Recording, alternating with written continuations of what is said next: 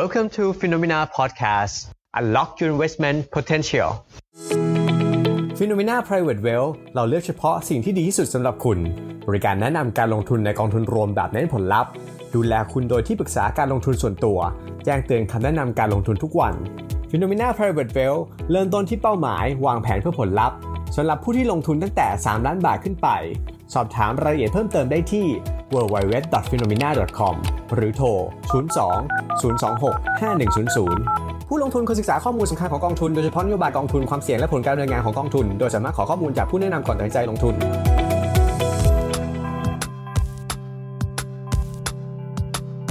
สวัสดีครับ พบกับรายการ The Market Podcast รายการที่ไม่ใช่แค่เล่าข่าว แต่เป็นการเจาะข่าว เจาะประเด็นเพื่อให้นักลงทุนรู้ก่อนเทรดครับ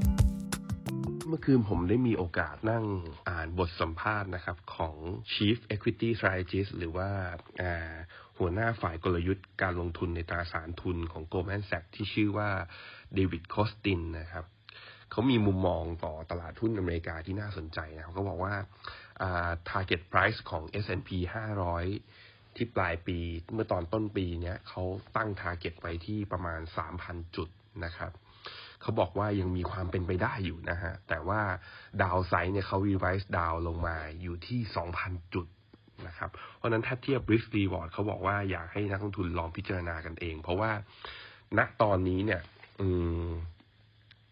เมื่อคืนนี้ S&P 500 ปิดบวกไปเกือบเกือบร้อยจุดนะครับ บวกไปเก้าสิบจุด บวกประมาณสามจุด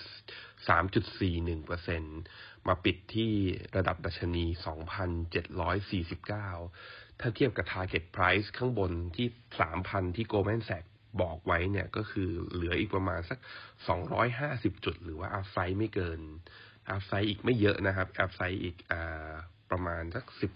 เห็นจะได้นะครับ ในขณะที่ downside ถ้า Goldman Sachs บอกสองพันเนี่ยก็ลงได้อีกประมาณเจ็ดร้อยจุดเจ็ดร้อยจุดก็ถือว่าเยอะทีเดียวนะครับ มากกว่ายี่สิบเปอร์เซ็นตนับจากระดับปัจจุบันนะครับ อันนี้ก็คือความเห็นของเขาโดยที่ตัว ตัวคุณเดวิดคอสตินเนี่ยเขาบอกว่าถ้าลองกลับไปเอาแค่ ไม่ต้องเป็นคริสิสที่ลึกกว่าครั้งนี้นะครับ เอาเป็นคริสิสครั้งธรรมดาธรรมดาเมื่อสิบปีก่อน ก็คือตอนวิกฤตซับพรามเนี่ยเขาบอกว่าตลาดเนี่ยปรับฐานลงค่อนข้างรุนแรง แต่ว่าก็สลับด้วยการเด้ง rebound ได้ประมาณ 2-3 ที มีบูมีบูมี bear market rally ประมาณ 3 รอบนะครับ บวกประมาณสัก เฉลี่ยครั้งละประมาณ 15-18เปอร์เซ็นต์ตลาดทำท่าเหมือนจะ bottom แล้วก็ได้แรงอัดฉีดนะครับ ได้สัญญาณบวกจากหลาย ๆ ปัจจัยในตอนประมาณเดือนธันวา แต่ตลาดหาจุดต่ำสุดได้เจอจริง ๆ คือเดือนมีนาปี 2009อ่าปี 2009 นะครับ ก็คือตลาดได้รับข่าวดี ได้รับการประกาศว่าแย้มๆว่าจะมีการกระตุ้นนะครับ ตอนเดือน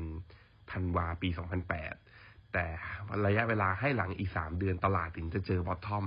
นั่นคือสิ่งที่คุณคอสตินเขาอธิบายไว้นะ เพราะนั้นเขาบอกว่าตอนนี้ตัวเขาเองก็ยังไม่แน่ใจนะครับ ว่าตลาดจะรีบาวเป็น V shape ขึ้นไปได้เลยหรือไม่นะฮะอันนี้ก็ผมขอเปิดด้วยตัวบทวิเคราะห์จากทางทางฝั่งนู้นนะครับ ว่าเขามองกันยังไงบ้าง ไปที่ข่าวของทางฝั่งอเมริกาครับว่ามีอะไรบ้างนะครับ เมื่อคืนนี้ก็ จำนวนผู้ติดเชื้อตัวโควิด -19 รายใหม่ในอเมริกาเนี่ยชะลอลงมาครับก็ราตัวเลข daily เขาเรียกว่าอ่า daily infect หรือว่าตัวเลขผู้ติดเชื้อรายวันเนี่ยลดลงมาอยู่แถวๆประมาณ 8%มาประมาณ 4 วัน 4 วันให้หลังนี้แล้วนะครับก็เลยเป็นสัญญาณในมุมหนึ่งนะครับ ที่ทำให้ตลาดหุ้นอเมริกาเนี่ยวีบาวขึ้นมา แต่จริงๆเมื่อคืนนี้มีแรงบวกอีกอย่างหนึ่งคือคุณเบอร์นาร์ดแซนเดอร์สนะครับวุฒิสมาชิกของจากฝั่ง เดโมแครตนะครับ ก็ออกมาแจ้งกับสื่อนะครับ ว่าแกจะถอนตัวออกจากการลงท้าชิงตำแหน่งประธานาธิบดีกับทางฝั่งเดโมแครตนั่นก็แปลว่าคุณโจไบเดนนะครับ จะเป็นผู้ท้าชิงจากฝั่งรีพับลิกันจากฝั่งเดโมแครตเพียงคนเดียวแล้วมาท้าชิงกับ โดนัลด์ทรัมป์รีพับลิกันในปลายปีนี้นะครับ ถามว่าทำไมตลาดถึงตอบรับในเชิงบวก เพราะว่านโยบายของคุณโจไบเดนที่หาเสียงมานั้นคืออ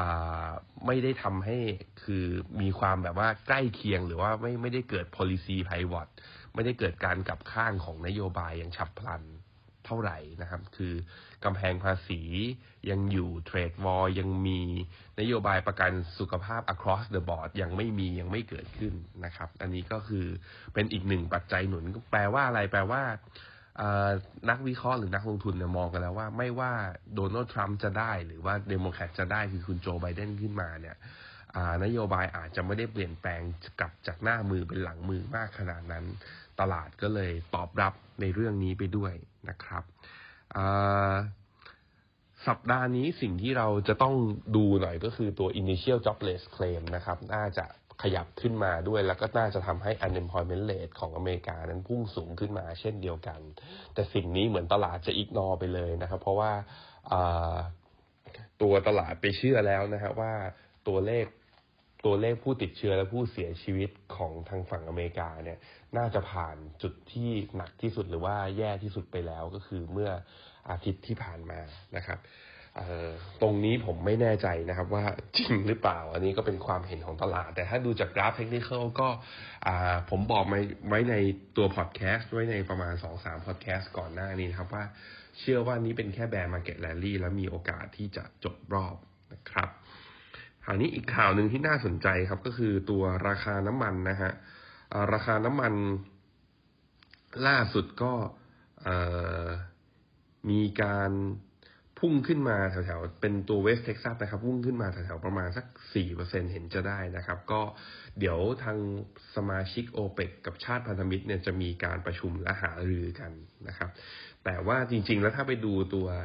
EIA ประกาศตัวสต็อกน้ำมันออกมาเนี่ยจะเห็นว่าสูงกว่าที่นักวิเคราะห์คาดการณ์กันไปค่อนข้างเยอะมากนะครับ เพราะว่าปัญหาเรื่องน้ำมันนั้นมันไม่ได้เกิดจาก supply ที่ล้นตลาดอย่างเดียว แต่มันเกิดจาก demand ที่หายไปด้วยนะครับ แต่ยังไงก็ตามต้องต้องจับตาดูนะครับ เพราะว่าโดนัลด์ทรัมป์เองเริ่มปักปุดแล้วครับว่าจะเริ่มกลับมาเปิดประเทศหรือว่าเปิดเมืองอีกทีหนึ่ง โดยจะเปิดบางส่วนให้ได้ภายในสามถึงสี่สัปดาห์ข้างหน้า ก็คือว่าภายในเมษาเนี่ยแก คอมมิตหรือว่าแกเชื่อไปแล้วนะครับ ว่าเอาอยู่ แต่เอาจริง ๆ นะครับ ก็คำพูดของโดนัลด์ทรัมป์เวลาได้ยินแล้วก็อาจจะต้องหารสองไว้ก่อน เพราะว่ายังจำได้ไหมครับ ก่อนหน้านี้ก็คืออมีการโจมตีนะครับว่าไวรัสตัวโควิดสิบอ่าสิบเก้าเนี่ยเป็นเรื่องหลอกลวงแล้วเรียกมันว่าไชนีสไวรัสนะครับ แล้วก็ไปโจมตี WHO ถามหาว่าปกปิดข้อมูลนะครับ แล้วก็ให้ไกด์ไลน์กับนานาประเทศที่ผิดทางเกินไปที่จนทำมาให้สหรัฐเนี่ยมีผู้ติดเชื้อจำนวนมากขนาดนี้ หรือแม้กระทั่งการที่ให้สัมภาษณ์กับสื่อนะครับว่าได้คุยกับปูติน แล้วรู้มาว่าปูตินเนี่ยได้คุยกับทางราชกุมารของทาง ซาอุนะครับเพื่อเตรียมที่จะลดกำลังการผลิต ซึ่งทางรัสเซียก็ตอบปฏิเสธออกมาว่าไม่ได้มีการคุยกันนะครับ ก็เพราะฉะนั้นก็ถึงแม้ความเห็นเหล่านี้จะทำให้ตลาดวิ่งได้ แต่เราก็ยังประมาทไม่ได้นะครับ ใครที่ยังมีหุ้นอยู่ มีน้ำหนักหุ้นอยู่ค่อนข้างเยอะ ผมคิดว่าจังหวะนี้ก็เป็นจังหวะที่ทยอยลดพอได้นะครับต่อมาครับให้ไปดูอีกเรื่องหนึ่งฮะที่ผมคิดว่า น่าสนใจไม่แพ้กันนะครับ ก็คือ ข้อมูลอสังหาของทออสนะครับ เผยว่าตัว โควิด -19 แล้วก็ภัยแล้งเนี่ย ตอนนี้เริ่มทำให้ตลาดที่อยู่อาศัยเนี่ย ไม่ใช่ขยายตัวลดลงนะครับ ตอนนี้กลายเป็นหดตัวไปแล้วเรียบร้อยนะครับ ก็อันนี้เป็นมุมหนึ่งนะครับที่เราเริ่มเห็นว่าในทางฝั่งบ้านเราเนี่ย เริ่มกระทบ real sector มากขึ้นเรื่อยๆนะครับ แล้วก็อย่างเมื่อวานนี้ก็มีข่าวว่าหุ้นกู้ของบริษัท ACAP นะครับ ก็มีการงดจ่ายดอกเบี้ยนะครับ ก็ เป็นเป็นเป็นเขาเรียกว่าเป็นคลื่นลูกที่สองของวิกฤตโควิดนะครับ ที่ตอนนี้มากระทบที่ตลาดตราสารหนี้เมื่อสภาพคล่องหายรายได้หด ก็จะเริ่มมีหุ้นกู้บางตัวที่มีความเสี่ยงเพิ่มขึ้นนะครับ แล้วก็สิ่งที่รอเราอยู่ตรงข้างหน้าคือการปรับดาวเกรด ของหุ้นกู้นะครับ ตัวที่เป็นจังบอลก็จะลงไปอีกตัวที่อยู่ใน investment grade ก็อาจจะมีโอกาสที่จะย่อลงไปได้ด้วยเช่นเดียวกัน สิ่งนี้ก็เป็นสิ่งที่เราอาจจะเห็นได้ เพราะนั้นใครที่ลงทุนในตราสารหนี้ภาคเอกชนนะครับ ที่เป็นตัวตัวไปเนี่ยไม่ได้ผ่านกองทุนรวม ผมคิดว่าก็อาจจะต้องเข้าไปดูไส้ในและอาจจะสอบถามจากผู้ที่ขายเราสักหน่อยนะครับ ว่าตัวงบของมันเป็นยังไงบ้าง ลองไปหาอะไรอัปเดตหน่อย แต่ส่วนของทางฝั่งกองทุนตราสารหนี้นั้นก็อย่างที่เรารู้กันนะครับว่ามีมาตรการของแบงก์ชาติออกมารองรับนะครับ ในการที่ธนาคารพาณิชย์เนี่ยสามารถขอวงเงินกู้จาก ตัวแบงก์ชาติ แล้วเอาไปซื้อหน่วยลงทุนในกองทุนรวม เพื่อเสริมสภาพคล่องได้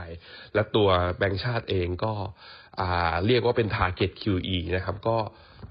ออกมาตรการเฟสสามวันนี้ก็สามารถที่จะใช้ตัวเงินทุนสำรองของตัวเองเนี่ยเข้าไปเสริมสภาพคล่องข้างในตลาด ตราสารหนี้ภาคเอกชนได้ด้วยเช่นเดียวกันนะครับ ก็จะเห็นว่าปัญหาครั้งนี้เป็นปัญหาร้ายแรงนะครับ เป็นปัญหาที่เป็นวิกฤตที่อาจจะหนักกว่าตอนต้มยำกุ้ง เพราะนั้นเราก็เลยเห็นมุมมองแล้วก็สิ่งที่แบงค์ชาติทำเนี่ยอาจจะเยอะมากกว่าที่เราเห็นมาก่อนหน้านี้นะครับ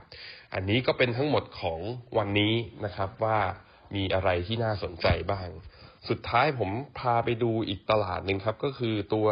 ราคาทองนะครับ ราคาทองตัว Gold Future เนี่ย ตอนนี้ก็ย่อลงมาอยู่แถวๆประมาณ 1,679 เหรียญต่อออนซ์นะครับ อันนี้คือตัว future ในขณะที่ตัว spot เนี่ย ตอนนี้อยู่ที่ 1,647 ก็คือ spread หรือว่าการถ่างกันระหว่าง spot กับ future ก็เริ่มแคบลงมานะครับอันนี้คือสิ่งที่เห็นนะตอนนี้ในขณะที่ Dollar Index นะฮะ Dollar Index ดีดกลับขึ้นไปอยู่ที่ร้อยจุดก็คือดีดกลับขึ้นไปอยู่ในโซนแข็งค่าอีกครั้งหนึ่ง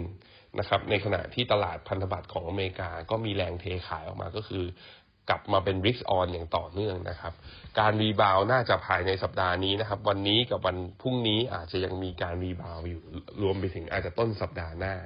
นี่คือจังหวะลดพอร์ตชั้นดีนะครับลดออกมาก่อนถ้ามันผ่านแนวต้านขึ้นไปได้ ยืนเหนือเส้นค่าเฉลี่ย 200 สัปดาห์ได้ ได้บายสัญญาณจากเทคนิคหลาย ๆ ตัว แล้วผู้ติดเชื้อโควิดนั้นลดลงไปจริง เราอาจจะแบบขายตรงนี้ขายหมู แล้วอาจจะไปรับแพงกว่าตรงนี้อีกสักห้าเปอร์เซ็นถึงสิบเปอร์เซ็นก็เป็นไปได้ แต่รับตรงนั้นผมเชื่อว่าอาจจะสบายใจแล้วก็มั่นใจได้มากกว่า เพราะฉะนั้นณตอนนี้นะครับ สิ่งที่อยู่ตรงหน้าเรามันยังบอกไม่ได้ว่าตลาดจะขาขึ้นหรือไม่ พบกันใหม่พรุ่งนี้ สวัสดีครับ สำหรับใครที่สนใจเปิดบัญชีลงทุนในกองทุนรวมผ่าน Finnomena เป็นครั้งแรกนะครับ เรามีโปรโมชั่นพิเศษสำหรับชาวพอดแคสต์ครับ เพียงแค่โหลดแอป Finnomena มานะครับ ทั้งระบบ Android และ iOS เพื่อเปิดบัญชี และในขั้นตอนเปิดบัญชี ท่านใส่โค้ดว่า hashtag นะครับ podcast